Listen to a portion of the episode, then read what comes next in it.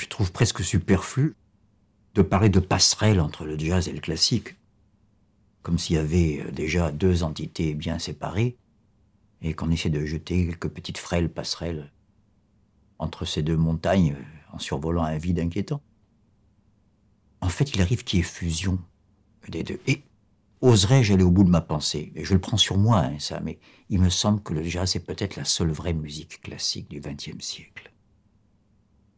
Bon, classique ne veut pas dire grand-chose. En général, je ne parle pas de la musique seulement. Quand on dit les classiques de la littérature, du cinéma, pour moi, la meilleure définition de classique, c'est la plus simple à laquelle on ne songe jamais, c'est ce qu'on apprend dans les classes. Comme étant déjà acquis, comme étant un patrimoine. Au sens logique, c'est ça, classique. Au sens historique, il y a autre chose. Donc, la musique officiellement classique contemporaine, tout ce qui est postérieur à l'école de Vienne, à Schönberg, Berg, Webern, s'était engagé dans des avant-gardes qui se sont éloignés du grand public. Je ne dirais pas que le jazz vient occuper la place occupée par ce vide, mais il faut être juste. Il y a un vide, vous me direz, bah, et alors le grand public peut se tromper, c'est pas parce que le grand public n'apprécie pas cette musique qu'elle n'est pas bonne. Je dis pas ça, c'est un jugement de valeur n'est pas bonne. Parce qu'on pourrait dire à juste titre qu'à chaque époque, la nouvelle musique a toujours semblé inaudible aux contemporains qui avaient leurs habitudes. Dans une lettre à Malzerbe, Rousseau l'invite à venir rejoindre en Suisse et dire on ferait un peu de musique entre nous, c'est que c'est un musicien, qui nous changerait bien du tintamarre moderne. Le tintamarre moderne, tintamarre moderne, c'était Rameau à l'époque.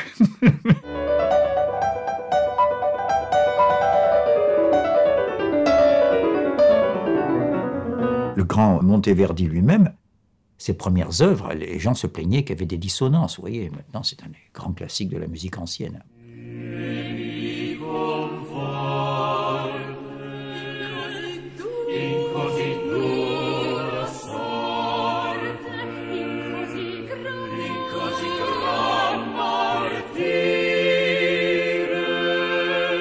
Faut pas être trop relativiste. Il y a quelque chose de nouveau qui s'est produit à partir des avant-gardes du XXe siècle. C'est que si je prends une musique savante, au sens d'opposer à musique populaire, celle de Bach, par exemple, dans ses œuvres les plus savantes, les plus difficiles, l'art de la fugue, les variations Goldberg, l'offrande musicale, qui sont d'une complexité d'écriture. Si je prenais une métaphore, je dirais que c'est les mathématiques supérieures de l'écriture musicale.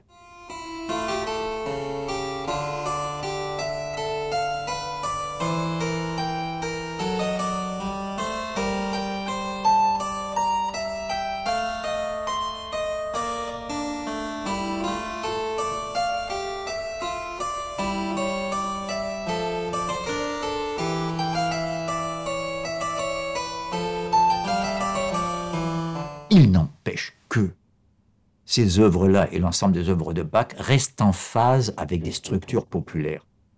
Donc le jazz est venu occuper ce vide. D'ailleurs, on le dit que c'est la plus savante des musiques populaires, la plus populaire des musiques savantes. Je le prends sur moi, mais je pense que dans 50 ans, quand on enseignera quels étaient les classiques du XXe siècle, de la modernité, ce sera plus un solo de Monk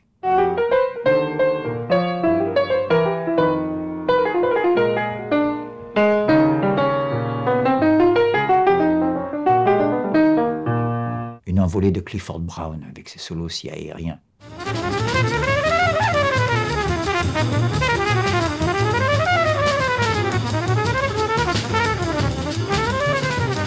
Ou une balade bouleversante de Billy Holiday.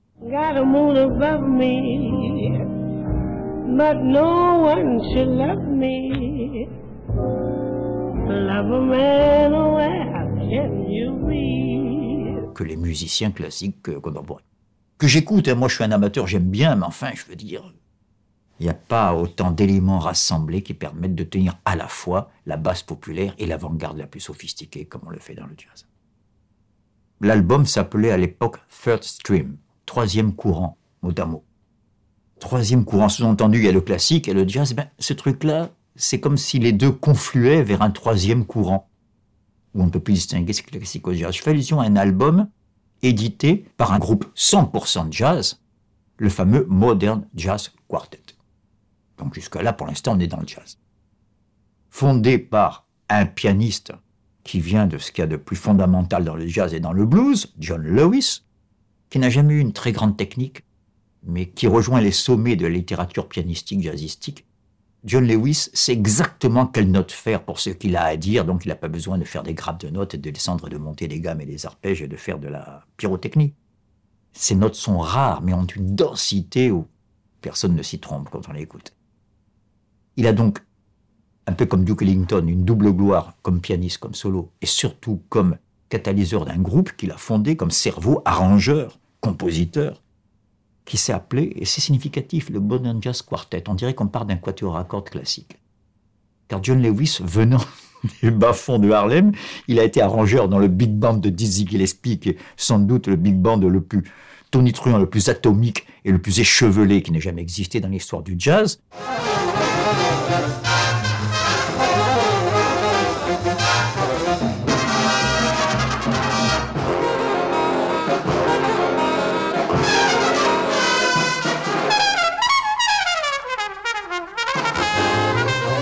Il était arrangeur là-dedans, John Lewis. Eh bien, il va dévier vers quelque chose d'hyper classique. Car John Lewis est un Afro-Américain qui, quelque part, ça c'est sa biographie, allez savoir par quel mystère, aurait rêvé de vivre à Versailles, à Trianon, au XVIIIe siècle, de connaître Rameau, Couperin et Bach, voir Mozart. Et il a fait pas mal de morceaux qui vont en sens. Il a même fait des fugues, des vraies fugues à la bague, avec vibraphone, piano, contrebasse et batterie. Il avait déjà cette place un peu à part en jazz quartet, extrêmement codé. Vous savez, les concerts de jazz quartet, on entendait tomber les épingles.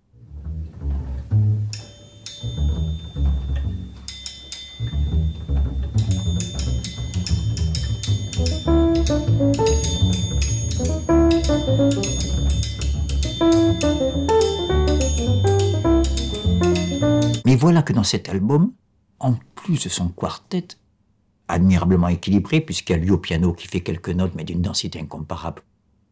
Il fait tous les arrangements, la conception, les introductions. Mais il y a quelqu'un qui, au contraire, développe énormément le plus grand vibraphoniste de l'histoire du jazz. Un vibraphone, c'est un xylophone amplifié, en gros. C'est Mill Jackson, surnommé Bax, n'est-ce pas, qui est un peu le, le Parker ou le Gillespie du vibraphone.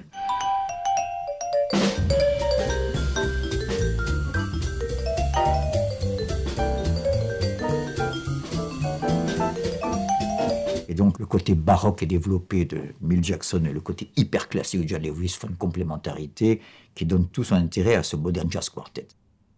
Et voilà que dans cet album, il décide de rencontrer, c'était la de John Lewis, de faire des rencontres, de se frotter à d'autres genres musicaux avec son quartet. Il rencontre le quatuor à cordes classique des Beaux-Arts de New York. Un des grands quatuors à cordes de l'époque, dont le répertoire, c'est les quatuors de Haydn, Mozart, Beethoven, Brahms.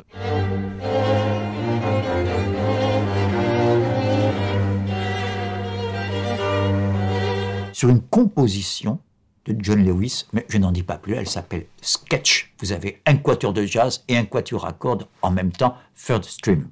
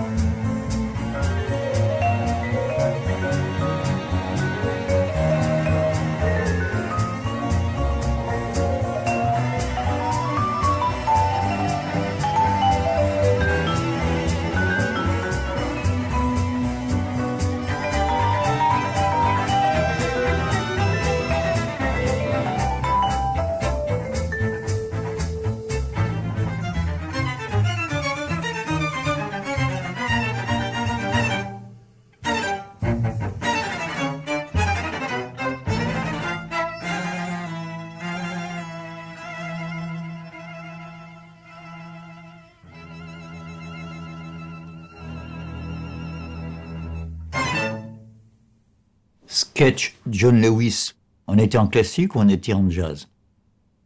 Une seule réponse, c'est indécidable. L'une ou l'autre réponse sont également vraies.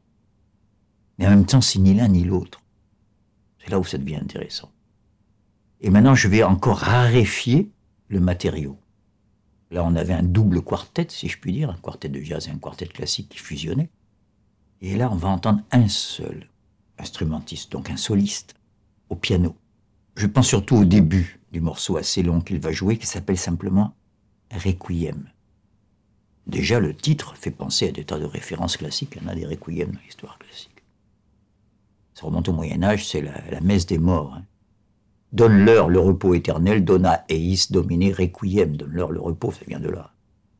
Donc le requiem, c'est une forme classique établie et bien fréquentée. Et voilà que tout d'un coup, il s'agit d'un pianiste bien connu dans le monde du jazz, un aveugle encore un, blanc cette fois, pas comme Tetum, Lenny Tristano, d'origine italienne qui a énormément influencé le mouvement qui vient juste après le bop, qu'on appelle le cool. Tout ça, c'est des définitions un peu arbitraires, hein, je vais dire.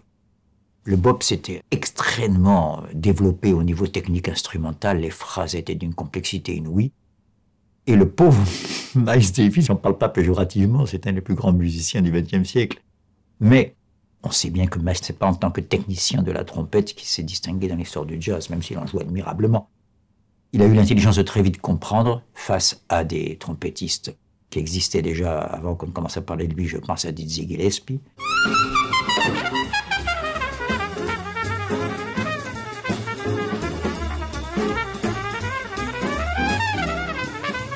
Il a très vite compris qu'il ne pourrait pas aller plus loin dans la pyrotechnie, le phrasé, et donc il a eu l'intelligence de comprendre qu'il pouvait s'en tirer par le feeling, la sonorité et par des phrasés inattendus qu'il était le seul et le premier à faire et il a créé un nouveau monde musical qu'on appelle le cool parce qu'il est plus détendu, plus intériorisé que le bop.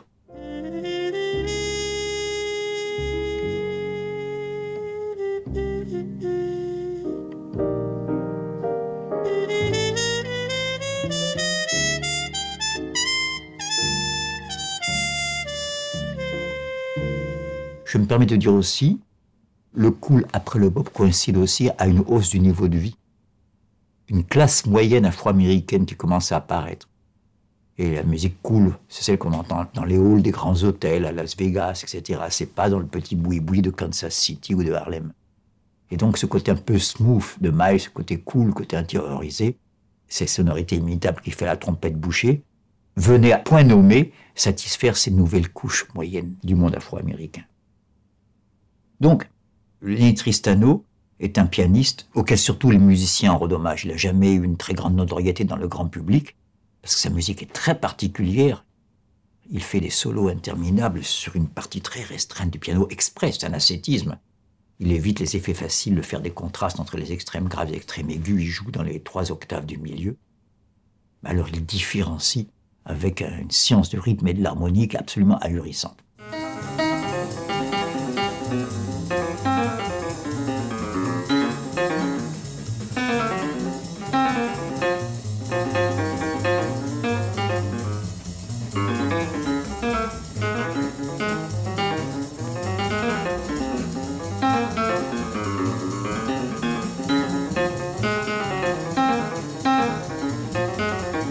Ici, c'est pas le Tristano jazzifiant, même si euh, ce serait impensable sans le jazz, ce qu'on va entendre. Ça s'appelle Requiem à l'occasion de la mort de Charlie Parker. C'est un hommage au Bird. Et ça commence comme si c'était un prélude de Schumann, du grand répertoire pianistique romantique allemand. Et ça se poursuit dans l'essence même la plus archaïque du blues. Voilà pourquoi je voulais faire entendre ce morceau Requiem Lenny Tristano.